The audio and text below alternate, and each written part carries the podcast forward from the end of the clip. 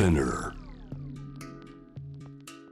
ジャム・ザ・プラネットお送りしています。バスケットボールアナリスト佐々木クリスです。ここからは海外在住コレスポンデントとつながり現地の最新ニュースを届けていただきます。News from Correspondent 今日は from Thai Bangkok ということでタイバンコク在住。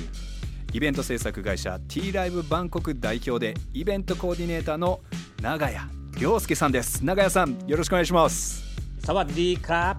สบายดีไหมครับクリスさん。สวัสดีか？どうですか？僕のタイ語。はいあの十分上手ですよ。十分ですか？よかった。ちょっとあのタイバンコク実はあの訪れたことありまして、はい、あの街の活気は本当に大好きですし、あの、はい、フルーツが好きなのであの泊まっている宿泊先に大量のフルーツ買い込んでまあ、ドリアンはちょっと苦手だったんですけどまあ、日本でなかなか食べれないこうドラゴンフルーツとかパパイヤとか、なるほど、ねたっぷり堪能したりとかあと僕、はい NBA の取材でアメリカ行くんですけど、はいはい。知らない街で迷ったらタイフードっていうのが僕の中での鉄則なんでなすよ。るほどね。外しなし。こなるほど。れ合ってる？どう？合ってます。おかずがやっぱりあのコメント合いますのでね、あのそうなんですよ。困った時のタイ料理という形でしょうね。そうそうですね。はい。ごめんなさい、はい。あそれで言うとはい。タイであんまりバスケット熱というかそういうものは感じなかったんですけど長屋さんそうですね。はい。はい、あのアマチュアスポーツとしての認知はあのやっぱり教育機関学校とかでも非常に盛んに行われているんですよね。はい。ただあのプロスポーツとしてはあのプロリーグもあるんですが、えー11クラブがまああのなんと言いますかちょっと細々とサッカーの、あの熱に押されているっていうのがまあ現状かもしれませんね。なるほどいやね、まあ大変ね暑い南国でもあるから一年を通じてねなかなか公園でやるとかそういった環境も整えづらいっていうのももしかするとあるかもしれないですよねそうですね。はい。はい、では長屋さん、えーそんなタイから最新の、えートピックスの方お願いいたします。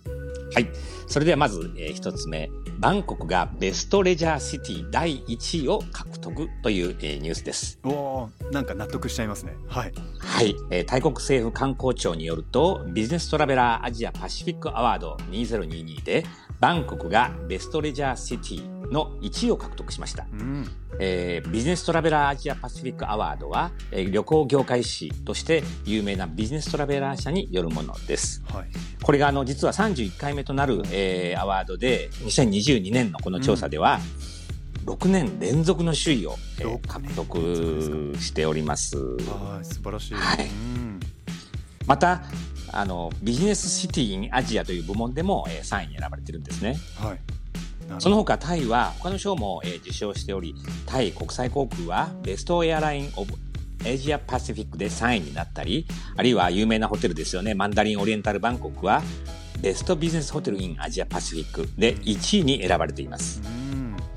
ベストレジャーシティ部門6年連続首位ということなんですけどもこう、はい。コロナ禍もあった中で首位を維持し続けられた、そして今はまた増えてきたりしたんですか？してるんですか？そうですね、うん。やっぱりあの観光大国非常にその観光のポテンシャルがあの強くある国ですしはい。えー残念なことにやっぱり中国であったりロシアであったりあの事情のあるお国からの、えー今観光客は少ないですけれどもその他の国の、えー観光客の方々はもうそうですね。9月ぐらいからもう非常にこうひしめき合う状況でうん。先週あそうですね。先月末なんかはあの入国審査が一時パンクするような状況になったというニュースも入っています。はい、僕も SNS で見ましたね。うん、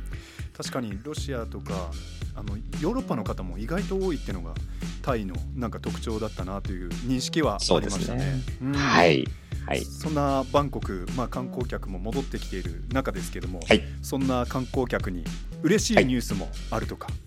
はい、ちょっと嬉しい、えーニュースですね。うんえーこれはあのバンコクのモノレール、えーピンクライン、イエローラインという新しい新路線が、えー来月より、えー開通しまして無料運行が開始されます。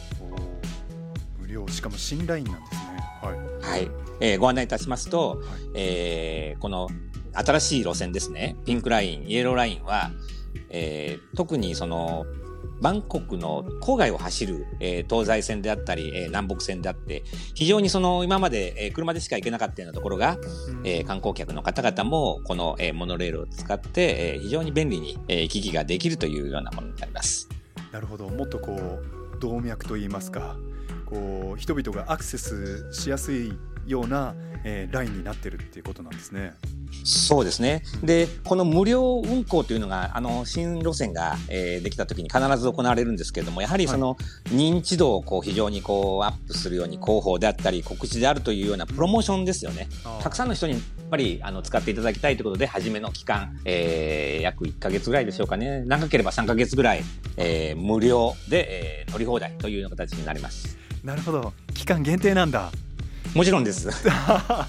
ちょっと僕すごいなって思いましたなんかあのね例えばアメリカだとかだとハイウェイが無料の地域とかもあるけどもずっと継続的な取り組みなのかと思いましたけど、まあ、確かにプロモーション、まあ、知ってもらうその便利さを感じてもらうっていうのはすごい大事なことですよね。はい、うん、あとはあの渋滞解消そんな狙いなどもあったりするんですかね。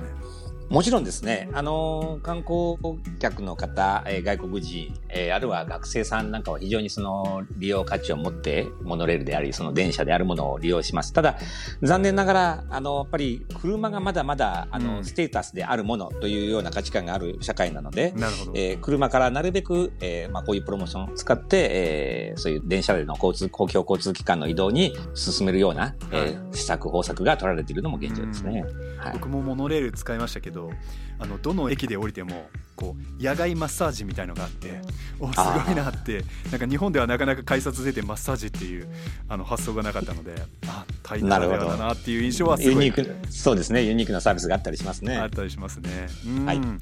はい、そしてもう一つトピックをお願いいたします。はい。外国人もついに、えー、条件付きでえー、バンコクとパタヤに、えー、土地購入が可能になるというニュースです。うん、ついに。これはあの先月25日、えー、条件付きで外国人の土地の所有を認める案を、えー、内閣が、えー、承認いたしました。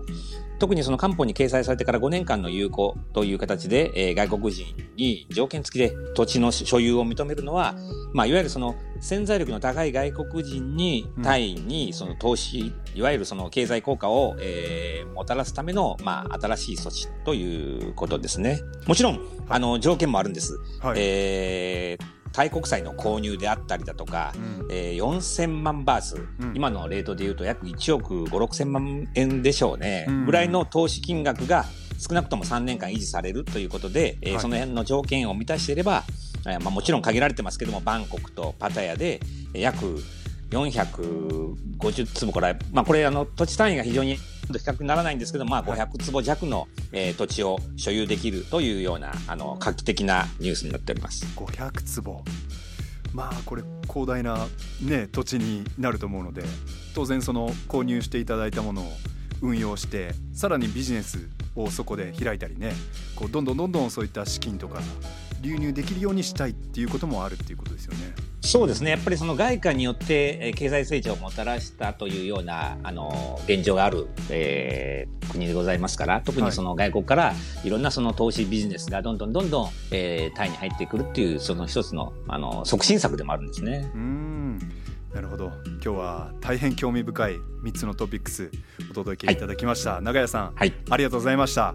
ありがとうございましたこの時間はバンコク在住のコレスポンデント長屋亮介さんにお話伺いました。JAM